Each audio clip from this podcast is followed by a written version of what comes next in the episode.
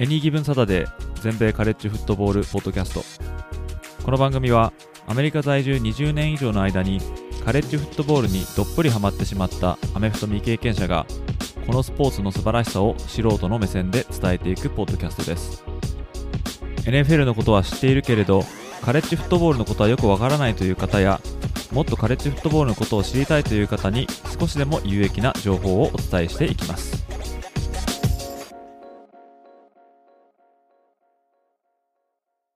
皆様ご機嫌いかがでしょうか？こちらは全米カレッジフットボールファンサイトを運営しておりますエニーギブンサタデーですこっからはですね、簡単にまずはランキングですね。これちょっと見ていきたいなと思うんですけども。このランキングはですね、すでに日曜日の方に発表されてまして、えツイッターの方で、まあ、ざっとその順位だけを紹介させてもらったんですけども、こちらちょっと見ていこうかなと思います。Before history is written, it's played. Before it's frozen in time, it's fought one shift at a time. Before it's etched in silver, it's carved in ice. What happens next will last forever. The Stanley Cup Final on ABC and ESPN Plus begins Saturday.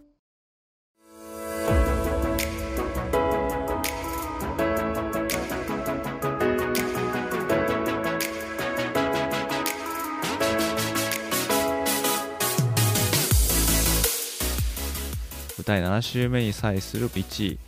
前回はアラバマだったんですけども今回はアラバマから首位を奪還したのがジョージア大学です。得点差がね、えー、アラバマとジョージアで2ポイントしかなかったんですけども今回ですね、えー、ジョージア大学1535そして2位がオハイオステートの1507ということで、まあ、30ポイント以上の差がついてますね、まあ、だからここら辺はちょっとまたジョージアが頭一歩出てるよっていうような評価なのかもしれません。ただ、ジョージア大学、まあ、1位票が32ということで、前回が確か28ぐらいだと思うんですけどもね、4つ増えたんですね。で、オハイオステート、今これですね、2位なんですけども、オハイオステートに1位票を入れたっていう数字もこれ伸びてますね。前が確かですね、1桁だったと思うんですけど、今回の新しいランキングで見ると、20人がオハイオステートを1位に押してますね。そして3位がアラバマ大学。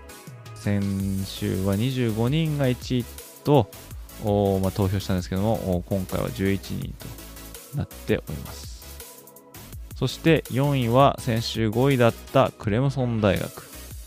えー、そしてその5位にはクレムソンに追い抜かれた先週4位のミシガン。6位は先週8位から2つランクを上げたテネシー大学。テネシーは LSU と対戦して、えー、これをですね、えー、圧倒しまして、え、6位と。いうことでアラバマとねこの今週末戦うんですけども、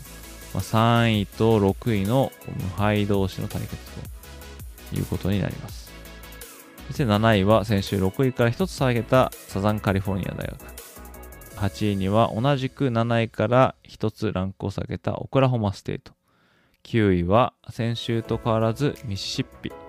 10位も同じく先週と変わらずペンシルバニア州立大学。そして11位には先週18位から一気に7個ランクを上げてきた UCLA ですね。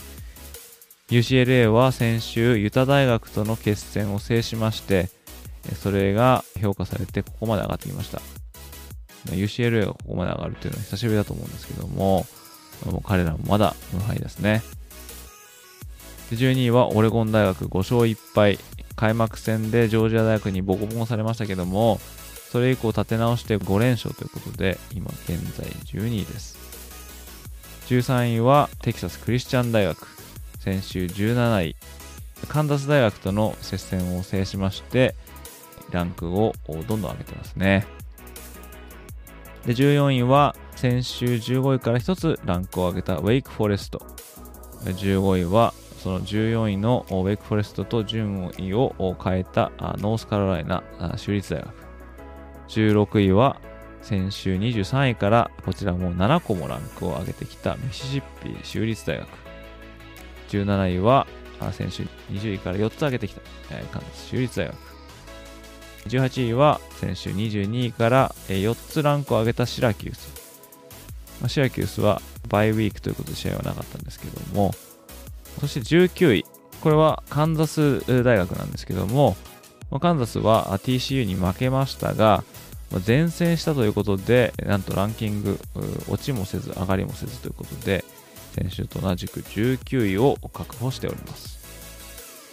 そして20位はユタ大学。ユタ大学は UCLA に敗れたために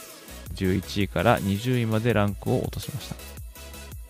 21位はグループオフ5のシンシナティ大学5勝1敗で前回の24位から3つランクを上げております。22位は150ポイントのタイということでケンタッキーとテキサス。ケンタッキーは13位だったところミシシッピステートに敗れたために9個ランクを落としてきましたけども一方のテキサスはランク外からの再ランクインですね。で、24位はイリノイ大学。アイオワ大学とのロースコア接戦を制しまして、えー、まさかまさかの24位にランクインですね。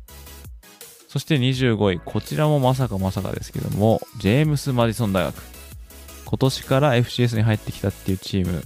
彼らがなんと1年目からランカーになりました。で一方で、えー、落ちてしまったのは16位だったブリガム・ヤング、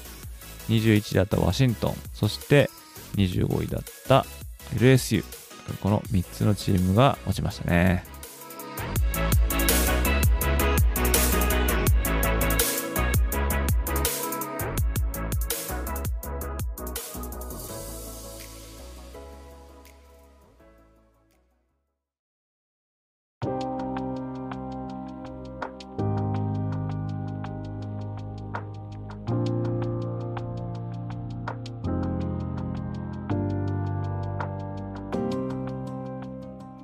そして、ここからは今週末の注目の試合っていうのを少しだけちょっとご紹介していきたいと思います。まあ、細かいですね、注目の試合のプレビューなんかはまた記事をホームページの方に上げますので、まあ、出た際にはそちらの方を読んでいただけると幸いなんですけども、例えばですね、まあ、さっきも言ったように、アラバマ大学とテネシー大学の決戦ですね。えー、アラバマ大学とこのテネシーは、いつも10月の第3週目の土曜日に行われる rivalry ということで、 Third Saturday in October なんていうあだ名もついてるんですけども、まあ、ここのところはめっきりですね、えー、アラバマ大学が連勝連勝ということなんですけども、まあ、勢いだけ見ると今年はテネシーがやってくれるんじゃないかっていうふうに、まあ、言われてますね。これはですね、ちょっと注目ですね。で、次ですね、ナンバー5のミシガンとナンバー10のペンステート、こちらのビッグ10東地区対決ですね。まあ、今現在ですね、東地区はペンステート、ミシガン、オハイオステート、こちらの三つどもえになってますけども、ま、この3つのどれかがね、多分地区優勝すると思うんですけども、まあ、そちらの方の三つどもえの初戦ということで、こちらもですね、まあ、ミシガン大学で試合はあるんですけども、大変興味深い試合となりそうです。次に注目したいのは、全米7位のサザンカリフォルニア大学と全米20位のユタ大学。こちらの試合ですね。パック12カンファレンスの行方を占う試合。これは開幕の頃から注目されてたんですけども、ユタ大がですね、もうすでに2敗してまして、カンファレンスは1敗なんですけども、で、さらにこの UCLA が今ちょっと台頭してきてるんで、ちょっとこの2つのチームの対戦のこの期待度っていうのがちょっとだけ下がってしまいましたけども、それでもでもね、えー、ユタ大が強いですから、サザンカリフォルニア大がこれまで戦ってきた中で多分一番、えー、できるチームなんじゃないかなと思うんで、まあ、これまでのように大量得点を取りまくって勝てるのかどうかっていうのにちょっとこう興味が湧きますね。次は全米8位のオクラホマステートと全米13位のテキサス・クリスチャン。こちらの無敗同士の対決もまたまた非常に楽しみですよね。これビッグ12カンファレンス戦ですけども、オクラホマステートはスペンサー・サンダースっていうですね、ベテラン QB がまあいまして、彼を中心にしたオフェンスで来るんですけども、まあ、一方 TCU は今年から監督を務めているソニー・ダイクス監督のこのスプレッド系のこのオフェンスが非常に効果的で、えー、ま先週のカンダス大学との試合でも、え、非常にダイナミックなオフェンスを見せてくれましたけども、ま、どっちが勝つのかっていうのは非常に気になるところですね。で、あとは15位のノースカロライナステートと18位のシラキュース。こちらの試合も注目したいですね。特にシラキュース大学は18位ながらまだ無敗ということで、このノースカロライナステートと戦うときにこう一体彼らが本物なのかどうかっていうのが、まあ、わかると思うんですけども。またこの音声配信でも何度も言ってるようにですね、このシラキュース大学には日本人の菅野選手が所属してまして、そういったところからもちょっと応援したくなるようなチームですね。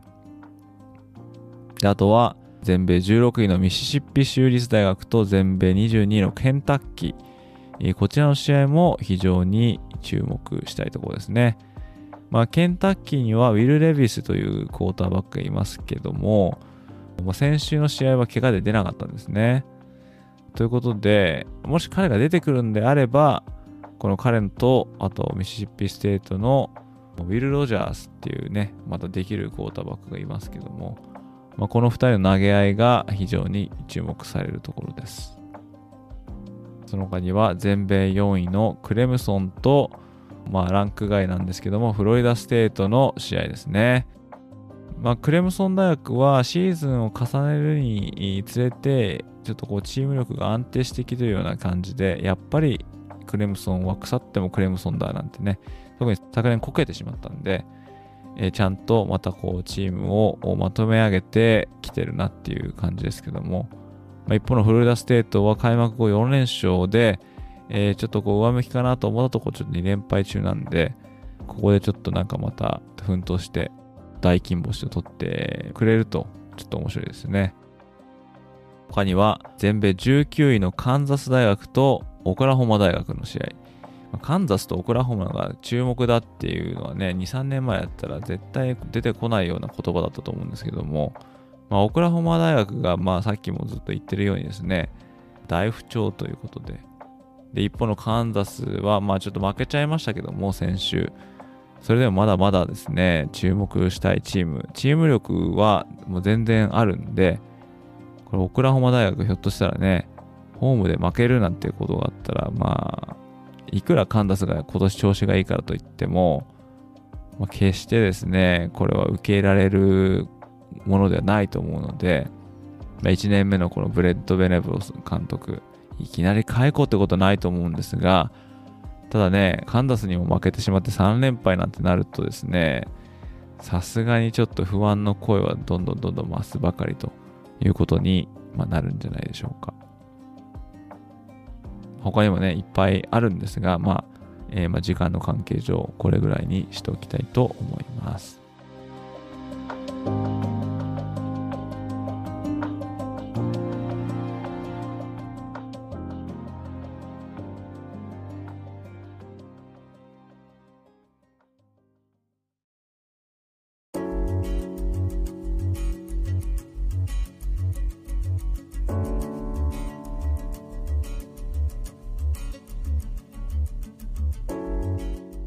いうことで最後にですね、ここでは匿名でいろんな質問をできるペイングですね。まあ、こちらに寄せられたあ、まあ、質問やコメントをちょっと読み上げてみたいと思います。まず最初いただいたこのコメントを読ませていただきます。いつもライブ配信、えー、そしてポッドキャスト、ウェブサイトを楽しみにしております。先日はエニーギブンサタデーさんがどのようにしてカレッジフットボールを見ていらっしゃるかお答えくださりありがとうございました。今の時代はネットが便利なのですね。一昨日の土曜日には、えー、ミシガン対アイオワの試合で、えー、アイオワチルドレンズホスピタルに画面越しに手を振りえ、クレムソン大学の選手がバスで移動してハワーズロックを触りながら駆け下りる姿を見てジョージアがフォースで、えー、逆転するのを見て夜中にかけて USC の試合を見て、えー、カレッジフットボール三昧のとても楽しい一日でした。これもエニーギブンサタデーさんの配信ウェブサイトあってのことです。感謝しております。いつもありがとうございます。今回は質問ではないのですが感謝の気持ちを伝えたくてこちらに失礼いたしました。秋めいてきましたね。ガレージでのライブ配信も寒くなってきますね。暖かくして体に気をつけてください。これからも応援しています。というコメントをいただきました。ありがとうございます、えこちらはですね前々回の配信で答えたのかな、えー、まあ、私がどのようにして見てるんですかって言われたんで、えー、もう私の答えは、まあ、YouTube のタブをいっぱい並べて、まあ、見てますみたいな話をしたと思うんですけどもね、えー、まあ、このようにですね、えカレッジフットボールにはまって、えいただいてまたそのなんかこうお手伝いができてるのかなって思うとちょっと嬉しいですね、えこれからもちょっと頑張って、ま配信とか記事とか書いていこうかなとこうやっていうことこと言っていただけるとちょっとモチベーションちょっと上がりますね。えー、ありがとうございます。で、またこれね、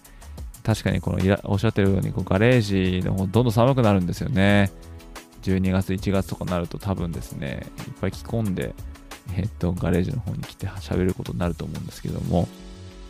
まあ、あの、面白い話を、えー、逐一できればいいなと思っております。次、行きたいと思うんですけども、次はですね、どれしましょうかね。これにしましょうかね。えー、これ短いんですけども、試合観戦中は何を飲み食いしますかっていうふうにですね、質問をいただきました。ありがとうございます。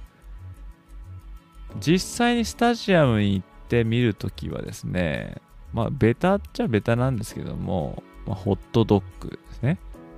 あと、ナチョ、チーズみたいなえー、っと、ナチョチップの上にチーズとか、あの、ハラペーニョとか乗ってるやつですね。えー、これとか。で、なんかコーラとか飲んで見てるかなっていう感じですね。なんで、面白みの何もないんですけども、あの、お酒は飲まないかなという感じですね、見てるときは。まあ、特にあの、行った後に車運転しなきゃいけないとかなると飲めないんで、大抵はソーダとかになってますかね。で、家で見てるときはね、まあなんかこう、あるものをそのままつまみながら見るか、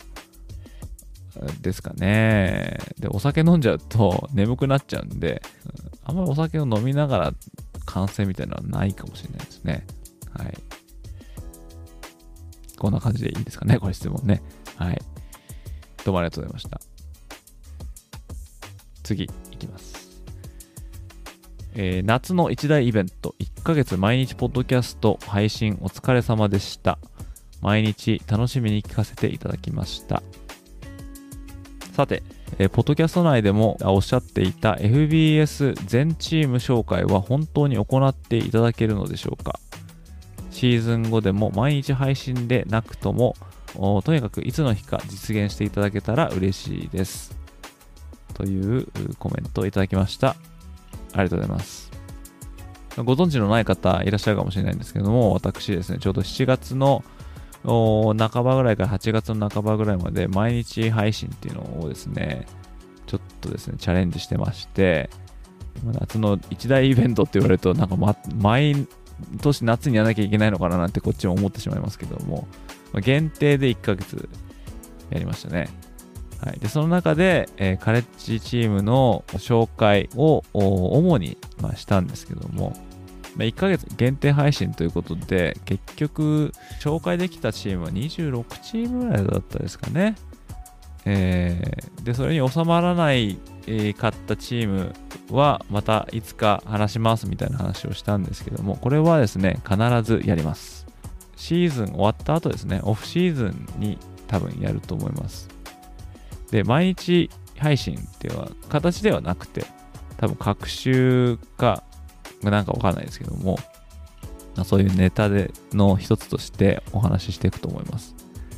ちなみにですね、多分毎日配信はですね、ちょっと懲りたところがあるんで、どうですかね。やるかな、やらないかな、ちょっとわかんないですけども、ま、しばらくやらないと思います。でも、えー、チーム紹介は必ず全チームやりますので、まあ、いつなるかわからないんですけども、まあ、ちょっとお待ちいただけると幸いです。ありがとうございました。そして最後こちらを読んで終わりにしたいと思うんですけども、じゃあ行かせていただきます。こんにちは。あブログもツイッターもポッドキャストも楽しみにしております。楽しい情報ありがとうございます。質問はゲーム終了後、ヘッドコーチが歩み寄り握手を交わすシーンのこと。ヘッドコーチの横にはポリスらしき人が脇を固めていますが、あれは何かの理由があるのですか？ヘッドコーチ同士の乱闘を避けるのがきっかけとか NFL ではあまり見かけないような気がして気になっています。事実はいかがでしょうか？という質問をいただきました。ありがとうございます。確かにね、えー、NFL ではないですよね。はい。で、これはですね、まあ、まず彼らが誰なのかってことなんですけども、まあ、まあ、警察とかポリスっていうふうにね、まあ、思うと思うんですけども、あれ大体ですね、ステートトルーパーって言って、まあ、州警察っていうんですかね、えー、まあ、州全体をこう、まあ、見る警察っていうんですかね、まあ、ステートトルーパーっていうんですけども、まあ、彼らが、まあ、ついてるんですけどもね、まあ、大きいところになればなるほど、このステトルーパーも、そのトラベルチームの一員として一緒にトラベルしていくんですが、これなんでいるかって言ったらですね、まあ、当然ね、分かりやすいところで言えば、まあ、その監督の、まあ、身の安全を守るためですよね。脇を固めていくっていうのはね。ただその監督同士のね、乱闘があるかって、まあね、ないって言いたいんですが、これ誰が始めたかっていうとですね、実はこのアラバマ大学のレジェンドでもあるポール・ベア・ブライアンドっていう監督、この人が始めたと言われております。これなぜかっていうとですね、当時ですね、試合後のフィールドには結構このファンがこう入ってこれるような、あま、そういうなんか感じになってたんですよね。今でこそですね、こう例えばアップセットとかなると、まあ、ファンこうなだれ込んでくるみたいなのが、まあ、ちょっとこう珍しい、えー、景色っていうかシーンみたいな風に、まあ、撮られてると思うんですけども昔は結構カジュアルにファンが入ってこれたみたいな。でそれで、えー、まあ例えばそのその当時からそのベア・ブライアント監督はまあ著名人でしたからまあ、何かとこうちょっとこう人が集まってくるっていうんで,、えー、でその彼を守らなきゃいけないっていうんでこのステートトルーパーっていうのが彼の両脇を固めるようになったとまあ、この始まりは、まあ、本当に、まあ、エスコートの理由として、始まったんですが、まあ、それを見たですね、他のチームたちも、じゃあ彼がつけてんだったらうちらもつけようみたいな感じでですね、えー、つけるようになったっていう風になってるんですね。でそのセキュリティの面もありますけども、まあ、あとは、まあ、そういうヘッドコーチが横固められてるのを見るとね、結構こう、あの、なんでしょうね、この威厳が高まるというか、まあ、ステータスっていうのがちょっと高まるっていうか、か見てくれがいいっていうのもあるっていうんで、まあ、そういうですね、まあ、どちらかというと、こう、なんかこう、エゴ的なあものも、まあ、あるとも言われてますね。うん、毎試合毎試合必要かって言ったらそうでもないと思うんですけども、まあ、なんかヘッドコーチはそうやってステートトルーパーを脇に従えてくるのが、まあ普通の光景になって、もうそれは暗黙の了解じゃないけども、まあ、あるものでしょみたいな感じになってるってことですね。まあ、それをステータスにしているっていうところもあると思いますね。だその本当の意味でのセキュリティのためっていうのと、まあ、あとはま監督のステータスのま象徴みたいな、まあ、そういうところもまあるみたいです。ということで、第7週目も面白い試合がまた特にですね、えー、いっぱいありますんで、えー、まあ、こちらの方の注目の試合の記事も、とまあ、試合前までには上げたいと思いますので、上がった時にはぜひぜひそちらの方を読んでいただけると幸いです。えー、そしてまた、この試合が終わったあ来週ですね、え記事、そして音声配信でまたレビューもしていきますんで、その時、もし都合があれば、え遊びに来ていただけると幸いです。ということで、えー今回はここまでにしたいかなと思います。皆様、えどうもありがとうございました。えということで、えまた第7週目、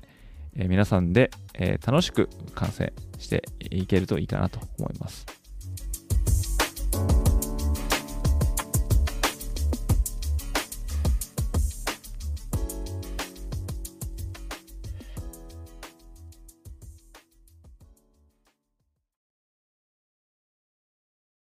今回も最後まで聞いていただきありがとうございました。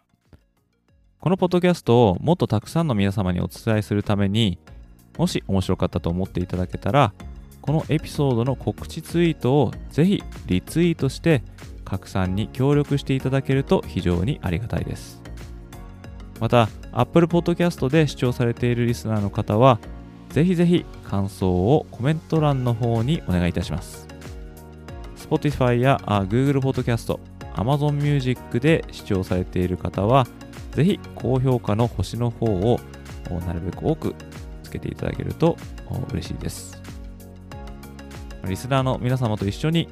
ニッチなカレッジフットボールの世界を少しでも多くの方に知ってもらえるよう今後もポッドキャスト、ライブ配信、ウェブサイトでコンテンツを発信していきますので皆様よろしくお願いいたします。それでは次回のエピソードでまたお会いいたしましょう。どうもありがとうございました。